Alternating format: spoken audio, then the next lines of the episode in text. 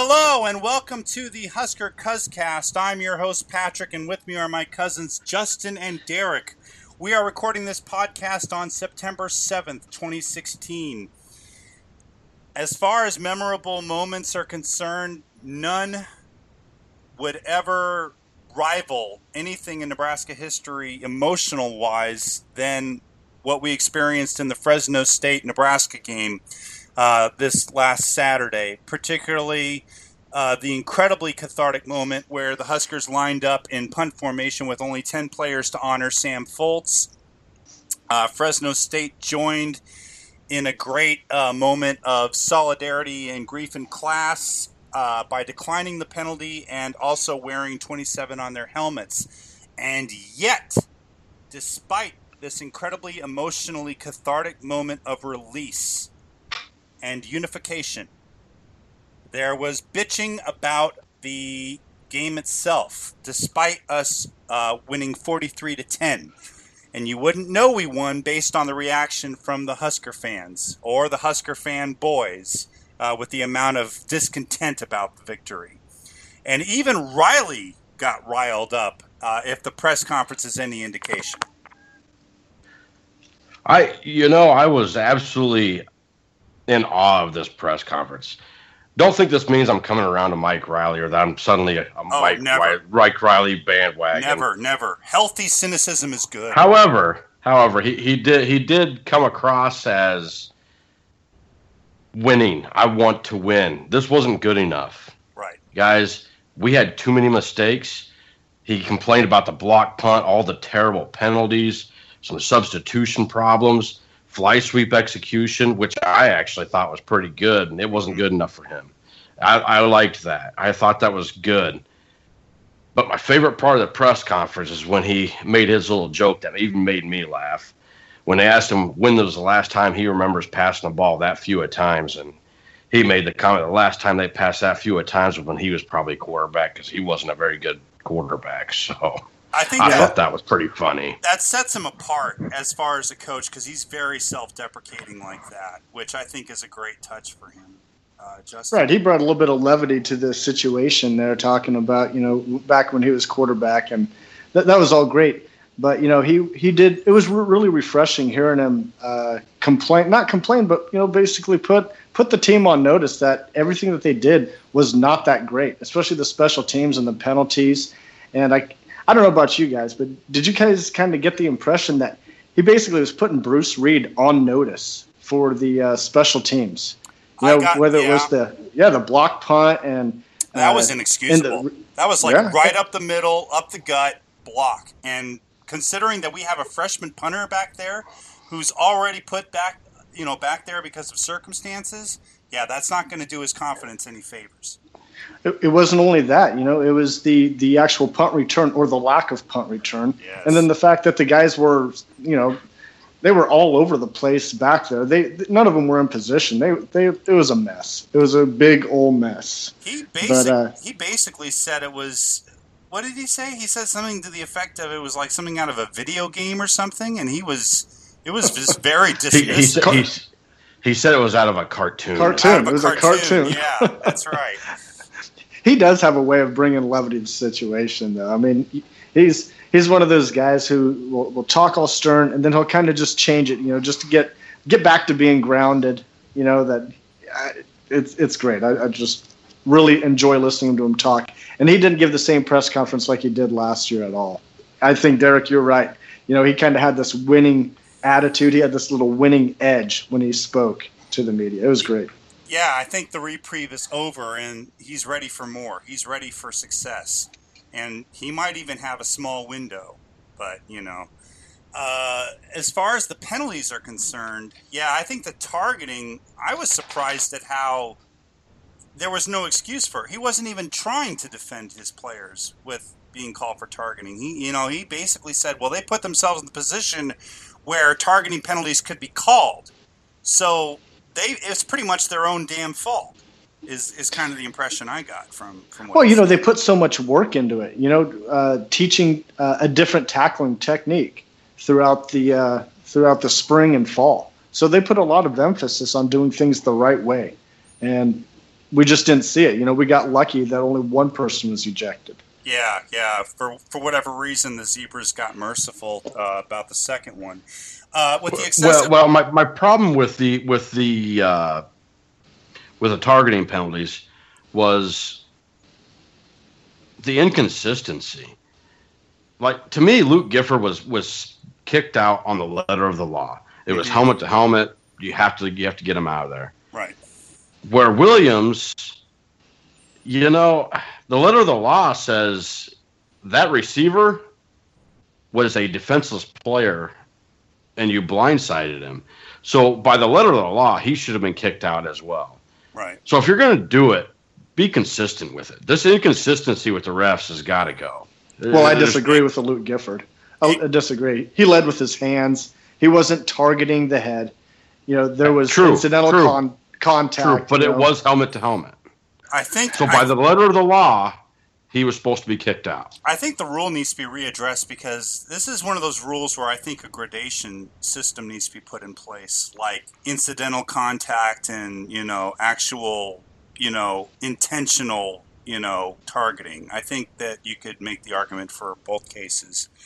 Um, the other thing that got me was on the swinging gate, the two point conversion and the excessive celebration, which, you know, I'm going to chalk it up to look, a lot of emotions were on display that night, as evidenced in that sideline, you know, with a 10 man uh, punt formation. There were a lot of charged emotions. I think you could chalk it up to them getting out of their system, especially with Zach Darlington, which is twofold in that he uh, basically uh, did the play that was designed for Sam Foltz, and this is Zach Darlington, who's had concussion history. Uh, you know, prior to this, I think he has what two concussions, and he's out there making plays and and scoring two points. I think that's worthy of a celebration in his book. I don't want to see a trend, but you know, cut him some slack. Yeah, uh, that was an interesting play there. Uh, at the time, I think I was uh, really disappointed that they did go for two. But the more I thought about it, I think there was a little bit more of a purpose behind running a two point conversion at that point in the game. Uh, we have Oregon coming up here in a couple of weeks, and Oregon, they went for two against UC Davis five times, and they converted it three times. So I'm wondering if uh, maybe the coaching staff is kind of tipping their hand, you know, just daring uh, Oregon to get into a two point conversion match with like a us. sneak Because preview kind of deal. Like maybe, maybe, Yeah. you know, and basically, I would put our defense against their defense in a goal line situation every single time because our defense is a lot better than Oregon's. So maybe this is Riley's way of just saying, okay, let's see what you got. You want to do this two point thing? And I can't stand that Oregon runs this two point conversion every single play. so, giving them a taste of their own medicine, Which- basically. Which is why I hate this play even more. The mo- the more I think about, it, the more I hate it. I might have been okay with this at the beginning of the game, but you're up thirty-four to ten, and that's when you decide to do it. That that is just classless. I, I cannot stand the fact that we ran a two-point conversion in that scenario. I think I yeah, think it you was can a make little odd. I think you can make the case that it was circumstantial. There, there was a lot of weird stuff in this game, uh, particularly some of the reactions from the coaches as far as the offensive game plan, which I tell you what, that was so old school. I just got like a feeling of nostalgia just burning through me, seeing all that great running and seeing those running backs, the stable of running backs, all producing, uh, specifically Devine Ozigbo and then the fact that they got almost 300 yards rushing, which, you know, I'll let that go. I want 300 yards rushing next time. But they almost got there, and I love that they're putting the emphasis on the run. And yet, there's a lot of mixed messages I'm getting out of the coaches. Was it because of lack of production from Tommy Armstrong, or do you think that there were other issues here? I, I think there were other issues, like the fact that we went three and out on four out of 11 drives. You know, I mean, yeah, the running game worked a lot, but you still can't afford. I mean, this is a terrible defense. Fresno State's not a good defense, and we're going three and out in four out of 11 drives. That's too Uh, much. I would argue that opening drive was kind of done on purpose. I agree. That was symbolic. Yeah, I, I think so. I, I disagree, but I don't want to get into that too much. So I I think they just wanted to. I don't want to say get it out of the way, but they just wanted to, you know, get that out front, make sure that that was taken care of, and then they can get on with business. Because after that, they rolled, and then they hit the second quarter, which, you know, happened time and time again last year, where you had Nebraska shooting themselves in the foot, and then you know having to get a halftime speech probably with a lot of yelling and maybe some stuttering, and then they get back into it in the second half and they start playing good old fashioned Nebraska football. It's it, it was a, it was a solid victory, but it could have been a lot better, and I think that that was kind of the impression I got from the coaches. But Hey, don't you guys think Well, the I- running I game think- looked I- great? what were you saying? I, I didn't. Don't don't you guys think that the running game actually looked great? I mean, even uh, Terrell Newby, he looked pretty darn good. Yeah, Uh, yeah. Devine Ozigbo, he's a beast. Yes, And when Tre yes. Bryant, when he got in in the fourth quarter, granted that Fresno State was already gassed, but Tre Bryant's going to be a special player. He, I agree. But- I agree. There was a huge step up from Tre Bryant to the others. Yeah, he's going to be a superstar. Now I get I I, get think the as point. I think as the game went on, the, the running game got better. Yeah. It, it it was fairly mediocre through a lot of the first half. That first half was like the most boring half of football I think I've ever watched. It was pretty boring. I'll, I'll tell you what, though, I have a lot of confidence in our offensive line, and more importantly, so do they. Uh, it was said, I guess, in the press conference that the offensive line was just brimming with confidence after that game. It's like, hey, you know, we can actually gel as a unit here, and I just, I just think that they, that this, uh, you know, the the platform that they're taking off from is at a higher level than it was obviously last year. I mean, that's kind of a silly statement because, well, we lost the first game last year. This was a lot more solid, a lot more indicative of what this team is capable of. But I do think that Riley makes a great point with balance, and I think that balance is going to be one of the things we try to achieve with this next game. I think so. Well, I hope so. Uh, well, I want to. I, I I think something that, that we're not understanding too as to why we didn't throw the ball much is I, I think the wind was a big factor in that game, and I think that's why Langsdorf was saying how much he was not comfortable throwing the ball. He said that Before in, in the in the pregame, they were taught the uh, pregame was talking about how high the winds were. Well, that would be good. That'd be a lessons learned from the Illinois game last year. I hope but I'm surprised that I, ho- that I ha- hope that's the case. But I'm yeah, that's a good point. But I'm surprised that that hasn't been uh, more of a of an emphasis, a point that they've been making is that the weather might have played a factor. I think it's more that Armstrong wasn't really that comfortable with the passing and the running was working so well. That's the thing. I get this feeling that sometimes Riley and his staff are almost contemptuous of old school Nebraska football because they it's almost like they're almost ashamed of it and it's like we gotta we gotta start becoming more modern and yet it worked perfectly like a charm it's not always going to work perfectly like a charm but man that was a great showing of what this team is capable of and i think that we got to ride that as long as we can Well, I, I think I think in this day and age, I agree with the coaching staff to an extent. I, I don't think you can be that one sided and win championships. Not not like in the '90s and the and and before that. Th- this day and age, you have to have somewhat of a balanced offense to win. Look at look at the teams winning. Most of them have a balanced offense and a great defense. That's what wins championships.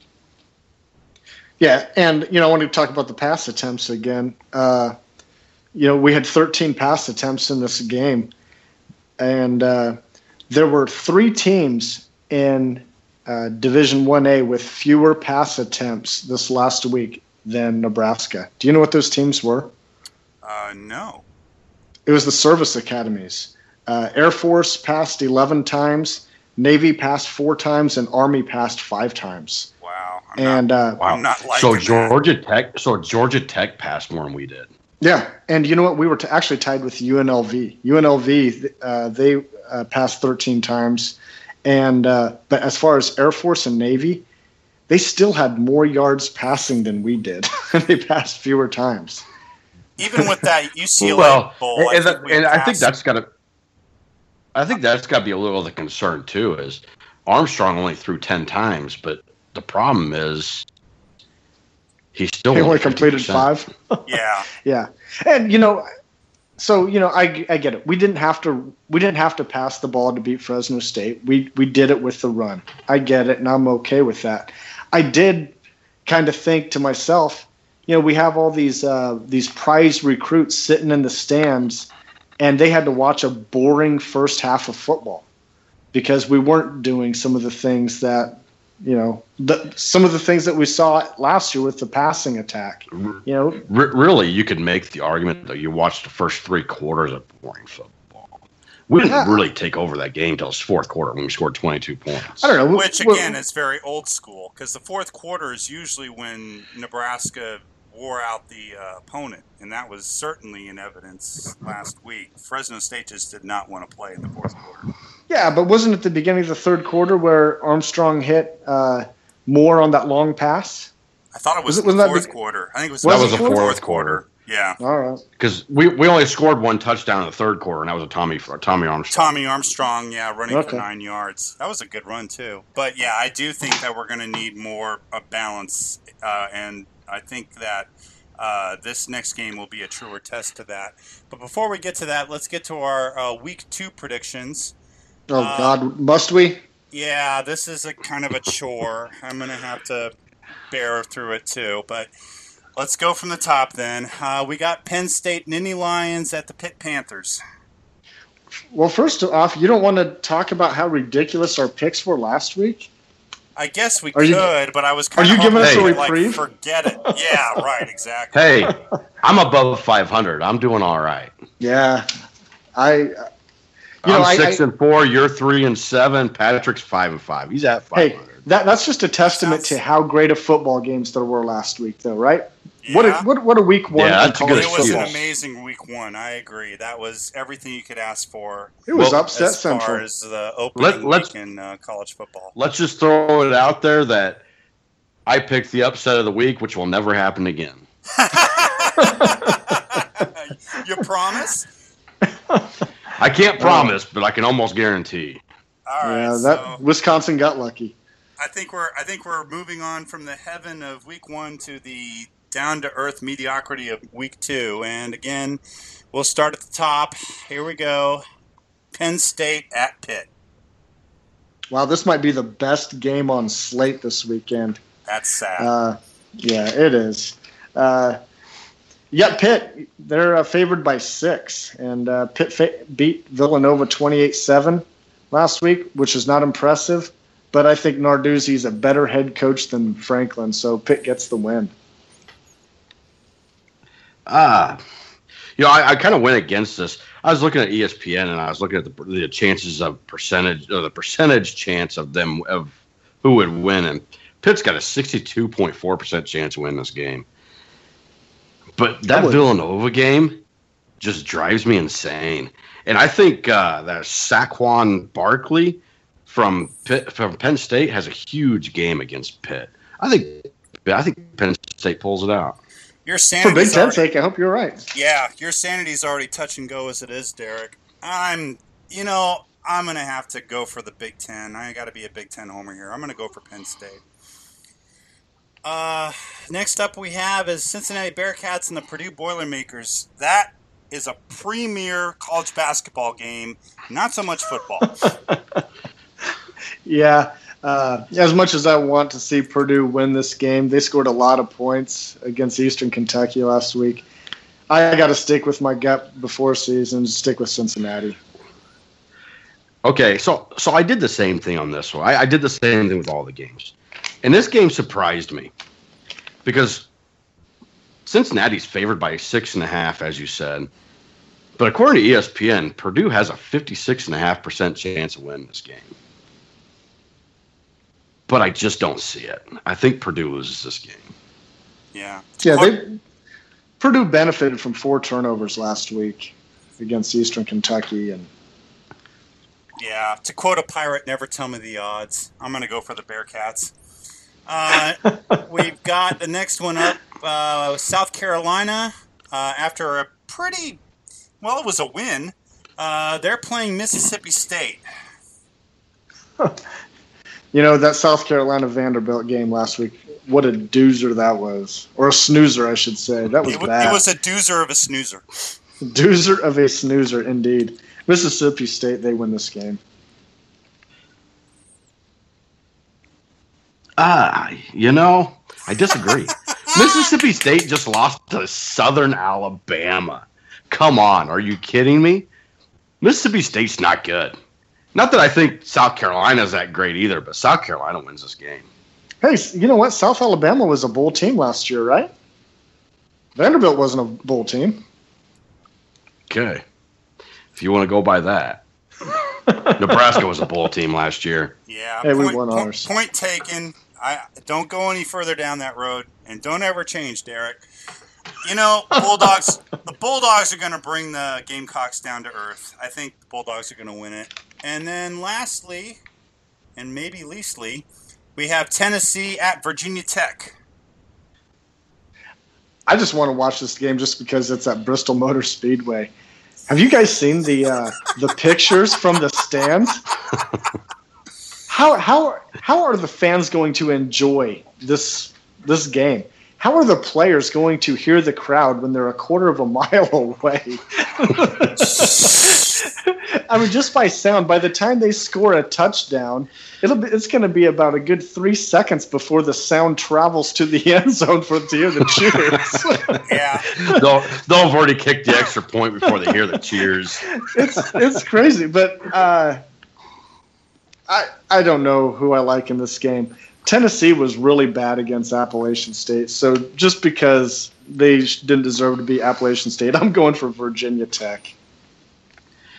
You know, I wanted to go that route so bad. I really did. Tennessee's got an 87.2% chance of winning this game. Oh my gosh, you in percentiles. Now, the only reason I'm going with Tennessee, though, is I think they come out with a little bit of uh, fire under their ass. I think they're a little pissed off that they played that poorly against Appalachian State, and I think they take it out on Virginia Tech.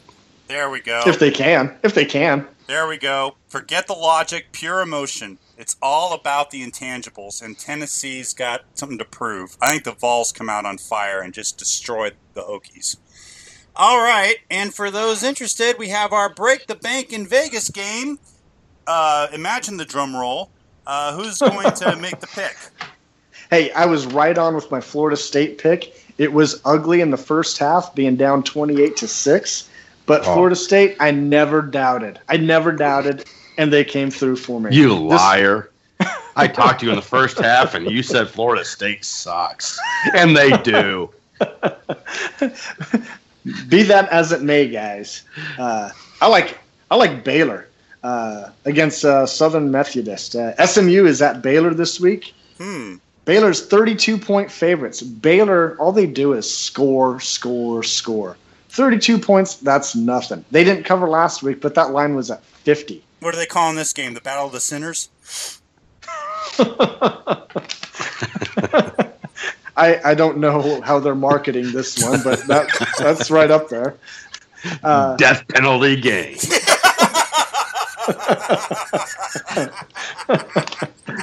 oh wow, you guys are you guys are special tonight.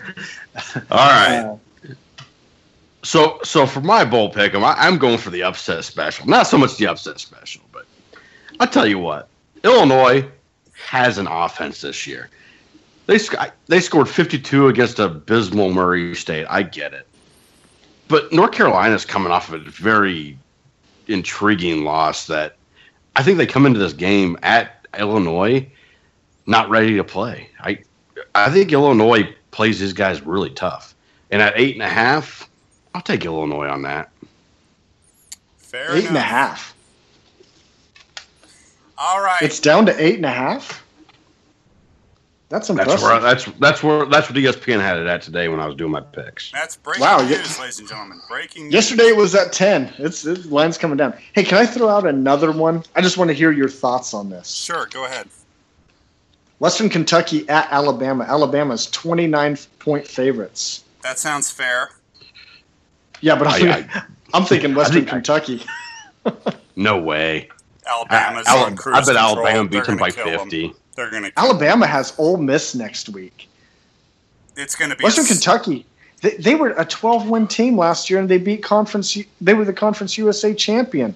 It'll be a points, four touchdowns, more than four touchdowns.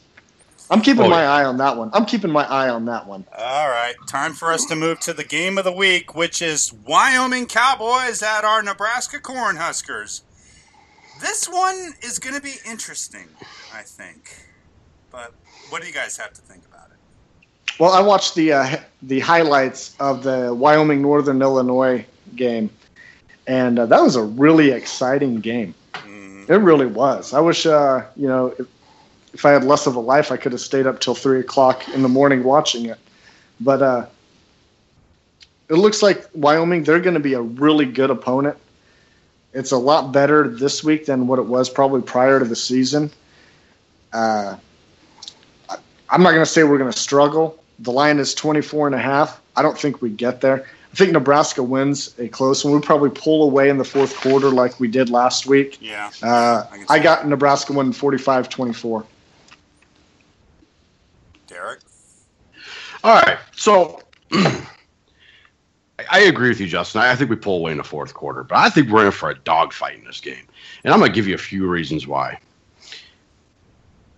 Wyoming has a quarterback in Josh Allen that is six foot five, 222 pounds, who not only passed for 245 yards, also rushed for 70 yards. I think he's going to be stuff tough to stop. Yeah. They have a running back that's six foot one, two nineteen, just a bulldog of a kid. hmm I think I think we're gonna try. Maybe, I, we're pretty good at stopping the run, but we'll struggle with that guy a little bit. But here's the key. Here's the key. They have a wide receiver that is six foot six, two hundred and thirty pounds.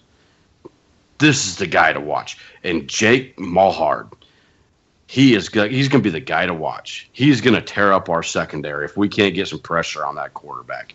And judging from what we did in Fresno State, our front four is not going to get any pressure on that quarterback, just like Fresno State. And that's always been an issue, but maybe we might get some blitz packages. But yeah, live by I- the blitz, die by the blitz. I have us winning, and I have us pulling away kind of in the fourth quarter as well. But I have us winning at 35 to 17. Wow. You, wow. Okay, okay, okay. Somebody has to change their score prediction. I, I'll say 36 to 17. Okay, here's the thing. We have to thank he who walks behind the rows that this game is in Lincoln. If this game was in Laramie, I think we would be in real trouble. I saw this kid's, the quarterback's highlights. You know what he reminded me of? Just the way he's, he was slinking and slithering and just like finding the holes and leaping into the end zone and all that stuff. Jake Plummer. He just has that Jake Plummer look to him, and it just gives me the creeps. I think we're really going to be in for it, and I think this may even be a telltale sign of whether we're ready for Oregon or not. I, I'm not saying that the running is going to be up there with Oregon, but it may just kind of provide a little bit of a, a, you know a reality check for the defense. So I think it's going to be 36-17. I think it's going to be a similar thing where Nebraska pulls away in the fourth quarter.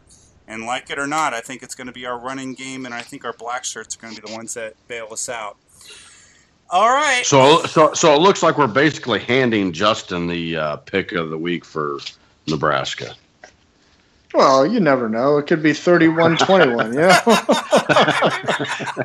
hey, you know what? It's definitely. I got to give it to that somewhere. that that Wyoming quarterback. He is exciting to watch. He looks really good. He's he is I, I going to think be a he, I, challenge. th- I, I think he's Yeah. going to be damn good. I, he I scares me a little bit. It's that. this dual, is going to be a good opponent. It's that Good dual- opponent to test us. It's that dual threat quarterback that just gives historically Nebraska fits. Going from McBride on, all du- all dual threats give us fits.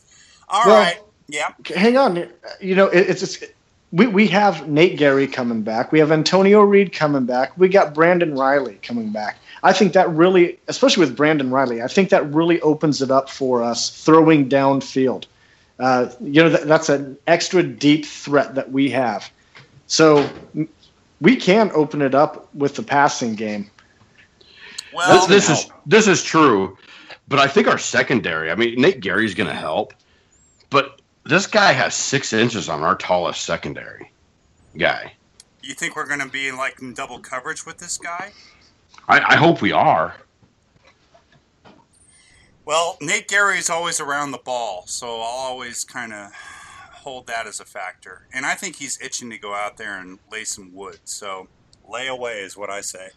All right, special shout out to the Greeley PD for nabbing the meth head SOB who robbed the Foltzes while they were at the game honoring Sam last weekend. And while I completely support the criminal justice system in this case, I think we should have this a hole tied to a chair at the 50 yard line, surrounded by 90,000 angry, frothing fans just waiting to be let loose for some rated M carnage. NET, strongly consider televising this live. Ratings bonanza across the state. If you want to leave comments and messages, you can reach us at the Husker Cuzcast Facebook page as well as the page on Podbean. And with that, we are done, kiddos. See, See everybody. Peace out. Beat the Cowboys. Go Big Red.